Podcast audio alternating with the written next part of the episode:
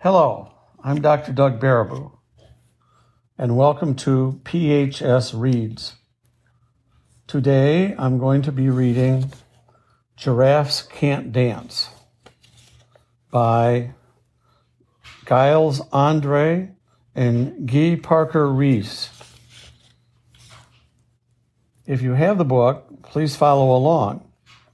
You can pause and rewind at any time. If you don't have the book, not to worry, you can let your imagination do the work and take you inside the story. Gerald was a tall giraffe whose neck was long and slim, but his knees were awfully crooked and his legs were rather thin. he was very good at standing still and munching shoots off trees, but when he tried to run around, he buckled at the knees. Now, every year in Africa, they hold the jungle dance, where every single animal turns up to skip and prance. And this year, when the day arrived, poor Gerald felt so sad because when it came to dancing, he was really very bad. the warthog started waltzing, and the rhinos rock and rolled. The lions danced a tango that was elegant and bold. The chimps all did a cha cha with a very Latin feel, and eight baboons teamed up for a splendid Scottish reel. Gerald swallowed bravely as he walked towards the floor, but the lions saw him coming, and soon they began to roar. Hey, look at clumsy Gerald, all the animals sneered. Giraffes can't dance, you silly fool. Oh, Gerald, you're so weird. Gerald simply froze up. He was rooted to the spot. They're right, he thought. I'm useless. I feel like such a clot. So he crept off from the dance floor and started walking home.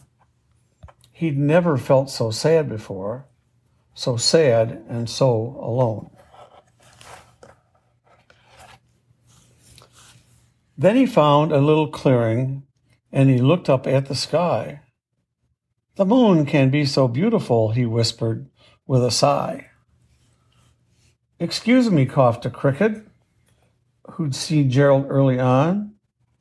But sometimes when you're different, you just need a different song. Listen to the swaying grass and listen to the trees. To me, the sweetest music is those branches in the breeze. So imagine that lovely moon is playing just for you. Everything makes music if you really want it to.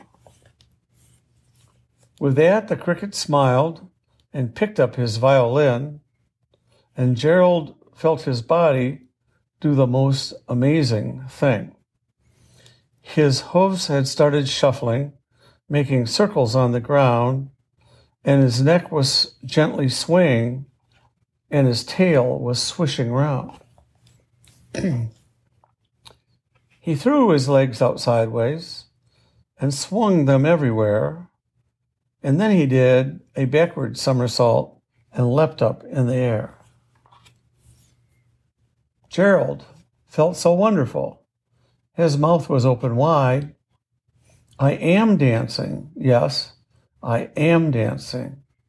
I am dancing, Gerald cried.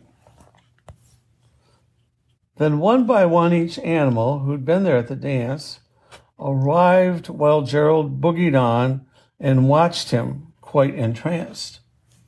They shouted, It's a miracle! We must be in a dream. Gerald's the best dancer that we've ever, ever seen. how did you learn to dance like that? Please, Gerald, tell us how. But Gerald simply twirled around and finished with a bow.